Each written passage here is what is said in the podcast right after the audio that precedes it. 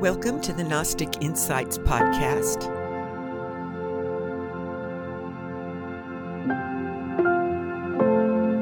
I'm your host, Dr. Cyd Ropp.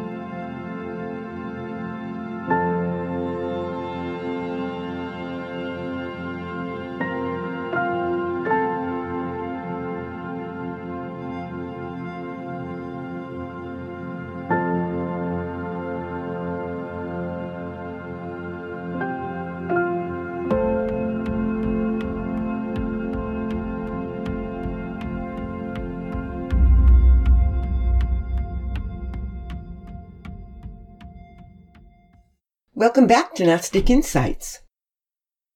Gnosis means knowing. And to be a Gnostic means that you are one who knows. The Gnosis we are mining here at Gnostic Insights is taken from an ancient scripture, the Tripartite Tractate, out of the Nag Hammadi codices. But more than that, I'm deriving a lot of this information through contemplation and direct communication with the Father and the fullness of God. That is my claim, and that is something that every person can do. We are all given the ability to commune directly with the Father and with the fullness above.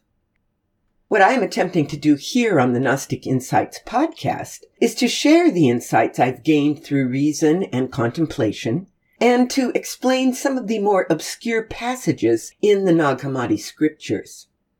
As a Gnostic Christian, I find that these insights give a deeper understanding of our New Testament in the Holy Bible, because much of this information was stripped out of the Holy Bible by the Nicene Council in the 300s AD, under the direction of Pope Clement and Emperor Constantine.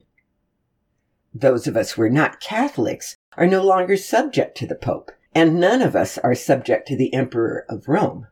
Therefore, it seems to me that those of us who love the Father should have the freedom of mind and the freedom of personal will to decide for ourselves which scriptures are holy, and this you must arrive at through discernment and the Holy Spirit's leading. If you have not developed the ability of discernment, then you can easily be led astray. For over 10 years now, I have written a blog called A Simple Explanation of Absolutely Everything. The simple explanation presents a secular theory of how the universe goes together. In a simple explanation, there are concepts such as fractals and the simple golden rule that I have been explaining here as we go along because they help to illuminate this Gnostic gospel. Thus far, we have explained the origins of the ethereal universe, beginning with the Father of Consciousness and proceeding on through the Christ. We need to understand this entire run of the Gnostic cosmology in order to understand the nature of human beings. Because, in simple explanation terms, we humans are fractal representations of the entirety of creation. This is the meaning of that expression, as above, so below. The tree is a common symbol for this concept. So, as a tree is represented as the branches above ground, there is a reciprocal set of branches below ground, and those are called the roots. The same is true with us humans and all other second order powers. We share the same values and structure of the eons that live in the fullness of God. Their nature is the same as our nature because we are their fruits. We are fractals of the fullness of God. Myself's unit of consciousness is sitting on top of a fractal galaxy of hierarchically arranged units of consciousness, all working together to instantiate my body. While I may believe I am the only conscious soul inhabiting this body of mine, my physical body is actually home to all of these aggregated units of consciousness. And each unit of consciousness has their own job to perform. Each lives their own life. And they all lay down their own karmic record. And this holds true even when the fractal is no more than a cell or an organ. Within my body, countless units of consciousness of varying levels of complexity work together to keep my body alive and fully functional. Whereas my self, and that's a big S, self, whereas my self unit of consciousness may appear a very long way off from the Father and the pleroma, especially if I conceive of them outside of our very large universe. If I instead turn inward, I am as near to God as the center of all of my units of consciousness. This is a different way of interpreting the practices of centering and grounding. When ancient texts speak of God residing in the hearts of man, I look at that shared zero point field that is at the center of our fractal units of consciousness. Fractals are defined as fragmented geometric shapes that can be split into parts, each of which, at least approximately, is a reduced size copy of the whole. That is a property called self-similarity because they appear similar at all levels of magnification. Fractals are often considered to be infinitely complex. What this means is that fractal iterations can extend infinitely. The simplest way to think about it in my mind is with broccoli. And if you go to my simple explanation blog, December 11th, 2018, there is an article there called A Simple Explanation of Fractals, the Broccoli Fractal Video Demonstration. In that video, which is posted on my blog and YouTube channel, I demonstrate fractals using an ordinary head of broccoli. Have you noticed that you can hold that head of broccoli in your hand and you can peel off one of those flower heads of the broccoli and it looks very much like the broccoli flower that you were holding in the first place, only it's much smaller. And then you can take that smaller piece and peel off another flower and it looks just like the previous one that you peeled off. Only it is again much smaller. You can do this broccoli exploration down to at least seven iterations. In the end, you have an extremely tiny little broccoli floweret. But you can still see that it has more little broccoli flowers within it. They just become too small physically to pull apart.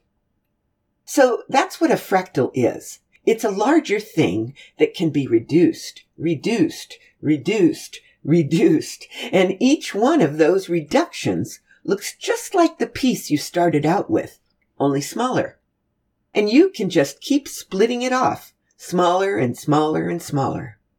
And if this were a purely mathematical fractal rather than a physical one like broccoli, you could go down or up through those fractal splits pretty much infinitely. I am suggesting that consciousness itself is fractal, and the largest consciousness is the Father. The Father had a thought, and it became the Son, S-O-N. And that Son was the first fractal iteration of consciousness. The Son had a thought, and it became the All, and that is the next fractal iteration. And then the All became self-aware, and it turned into the eons of the fullness of God.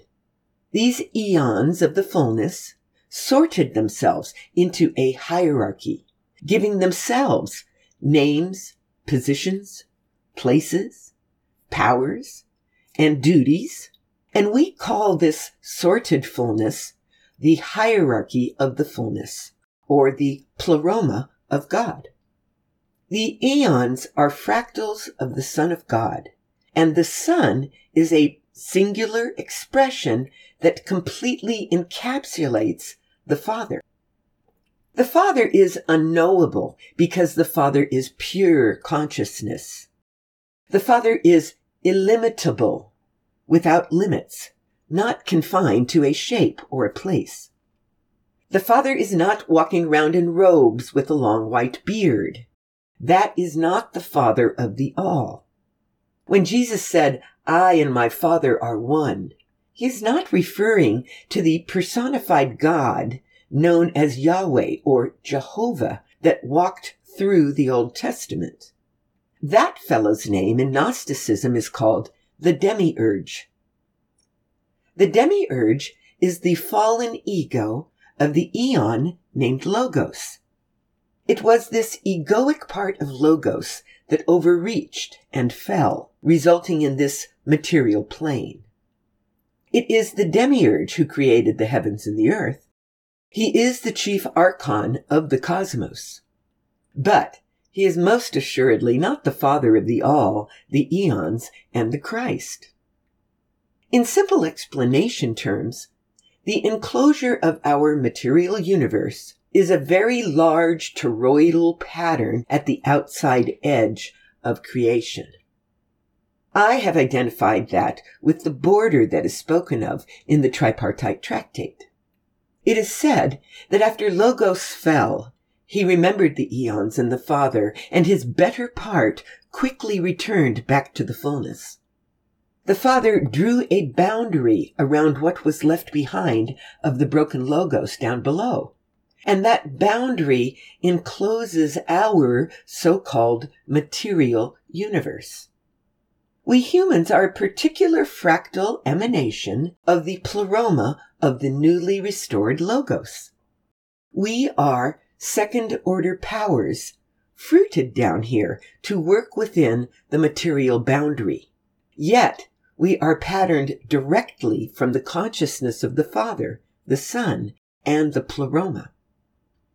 Because we are fractals of the eons of the fullness, the rules and the descriptions of aeonic life apply to humans equally as well. This is again another example of as above, so below. So, when we hear or read about the nature of the eons, or the things that happen to the eons, such as the fall and redemption of Logos, this happens to each and every one of us as well. Logos fell because he forgot his place and proper function in the fullness. When Logos fled home to the ethereal pleroma, Logos left behind the darkness and the shadows. The deficiency he left behind arose from his ego's presumptuous thought and overreaching, because that's what Logos was doing as he fell.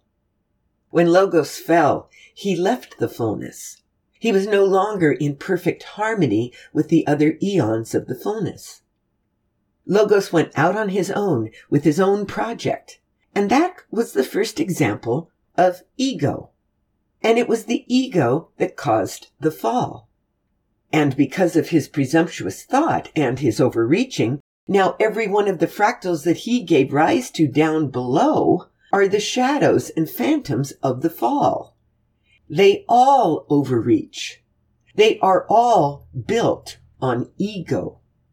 Therefore, the imitation is characterized by this presumptuous thought and overreaching combined with the inverted traits of Logos.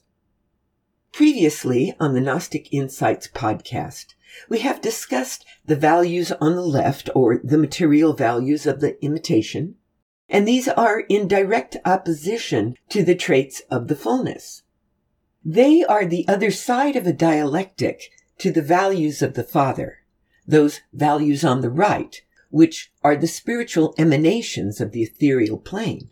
So hate versus love, impatience versus patience, lust versus chastity, greed versus generosity, those sorts of dialectics. We second order powers bear the likeness of the first order of powers, which are the eons of the fullness. We are also called those of the remembrance, because we were implanted with a dim memory of the Father and the Son, and a longing to rejoin the eons in the hierarchy and their dream of paradise. We are considered superior to those of the imitation because we come from the noble thought rather than the presumptuous thought. We are true fractals of the entirety of the pleroma, whereas the phantoms of the deficiency are shadows of the fractals of the broken pleroma of the singular logos. They are smaller and of a lesser order. They are not fractals of the eons. They are imitations of fractals of the eons. At this point in the story, we can begin to see human nature emerging because Well, this has been told as a creation story. It's also the story of every human being. We humans are fractal iterations of the eons of the fullness. We are their fruit. We have dim memories of a perfect paradise as dreamt by the fullness. We have a built-in longing for fullness. We barely remember the Son and the Father other than an expectation of feeling loved or that we should be loved. And we are locked into an endless war with the dark side of our natures and with other people who stand in our way. Those of the imitation defend and embrace the darkness of the deficiency, while those of the remembrance do their best to overcome their darker nature and follow the light. Those of the remembrance may or may not be religious folks, but they do all seek a higher consciousness. Religious folks call this higher consciousness God, and the memory of the fullness heaven. Those of the remembrance who are not part of a religious body or the meme bundle of religion are still spiritual because they do seek reunification with the One, while rejecting the man-made institutions of religion. Others who hear the still small voice of God but can't quite bring themselves to believe in fairy tales are seekers that wind up exploring podcasts like this as they search for something to believe in. At some point during everyone's life, each person decides for themselves whether to continue trusting their own presumptuous ego or whether to heed the call from above. At this point, I think I should explain a little better what a meme is as I use the term. So I'm going to read a couple of pages out of my book, A Simple Explanation of Absolutely Everything. And we're talking about a meme, M-E-M-E. The importance of memes is that a huge part of our personality is shaped by the memes we collect and hold on to. The otherwise pristine nature of our underlying fractal unit of consciousness is affected by the memes we hold dear, as well as the memes we despise. We enjoy memes we approve of, and we are repelled by memes we disapprove of. The Sanskrit word for these provocative memes is samskara. Samskara is traditionally defined in yogic philosophy as the habitual thought patterns collected by the ego that interfere with soul consciousness. The memes each of us cling to, both those that we like and those that we actively dislike, influence our ability to exercise free will in the here and now when we unthinkingly lock onto a meme or set of memes. It is our belief in those memes that determines how we interpret and respond to our surroundings. Our response may or may not be the best response to a given situation, but it is the only response allowed for by our particular bundle of memes. In other words, our meme bundles function as incoming and outgoing filters. We like people who share the same memes as we do. The more memes people have in common, the more they agree with each other, and the more they like and respect the other person. Friends have a lot of memes in common. Co-religionists share the same religious meme chords.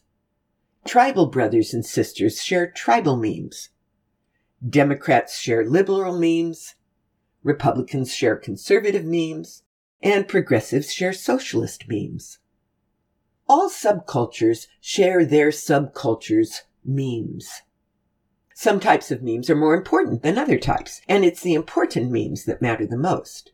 If we agree on the meaning of the word justice, we can probably overlook disagreement over the meme of whether the toilet paper should go over or under the roll. We each carry our own bundle of memes. These are the things we believe in, both for good or ill, and depending on what we believe in, this limits our ability to think and arrive at gnosis.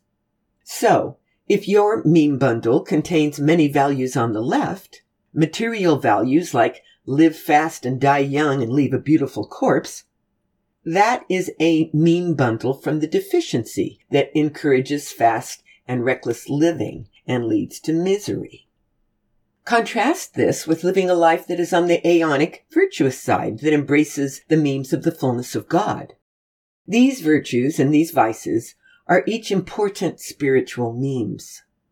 When we speak of the never ending war within our personalities and against the imitations of the deficiency, these are wars embracing the values of the fullness as opposed to the values of popular culture.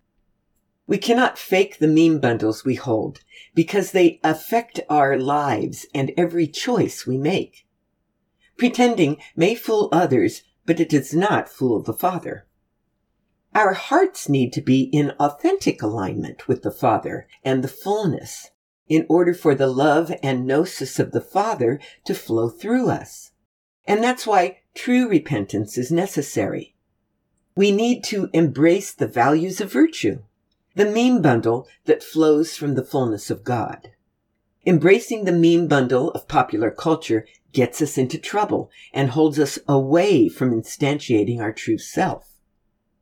Fortunately, the Christ imbues us with more power than the deficiency can wield against us, and it gives us the ability to overcome the imitation's memes.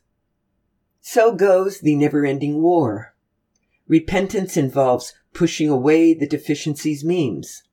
Repentance means you no longer try to get away with whatever you can get away with. Repentance means, I don't want to do that anymore.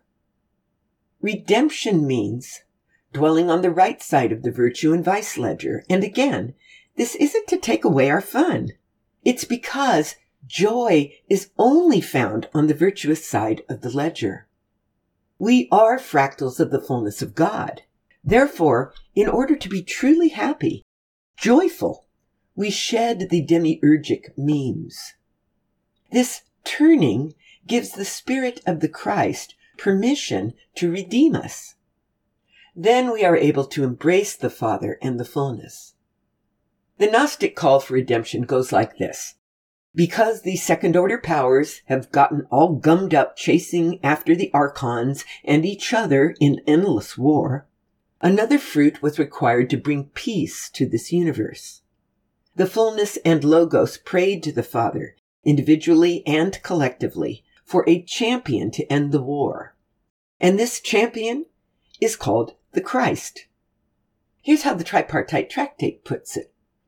Quote, the eons not only produced a singular fruit reflecting the Father, but that fruit also reflected their own individual countenances and aspects from their positions in the hierarchy of the fullness. In this manner, they went forth in a form that consisted of many forms, so that the one to whom they were going to help should see those to whom he had prayed for help, as well as the one who brought it to him. In simple explanation terms, the Christ is the correcting algorithm for the second order fractals that no longer ring true.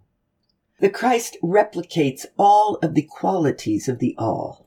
That is, the full attributes of the originating consciousness in their pure form that existed prior to the fall, with all of the confounding memes stripped away. We recognize the Christ when we encounter it because it went forth in many forms that look just like us, so that when we pray for help, we recognize the one to whom we pray. When we accept the gift of the Christ, we invite a correction to our ego's deluded meme bundle so that the best functioning of the universal unit of consciousness may be reestablished within us. The Christ also provides a homing beacon to the Son via a rooted love connection that flows into us from the ethereal plane. Simply put, Gnosis is the realization that we come from above and that our Father is in heaven and to heaven we shall return. That's all. Gnosis requires us to step down from the throne of ego and the meme shroud of the imitation that we cling to and are trapped in to better reveal the light of God that shines from within. That's all. You cannot be taught gnosis You must discover it for yourself. What we are doing here at Gnostic Insights is opening your mind so that you remember the gnosis that already lies within your one self. You do not need to memorize this Gnostic cosmology or the names of various characters we discuss here. You don't need to punish yourself with sacrificial acts to achieve righteousness. You need only to remember and acknowledge the inherent immortal consciousness that flows from the Father. The ancient book called the Tao Te Ching describes it this way in verse 27. Quote, the sage is always on the side of virtue, so everyone around him prospers. He is always on the side of truth, so everything around him is fulfilled. The path of the sage is called the path of illumination.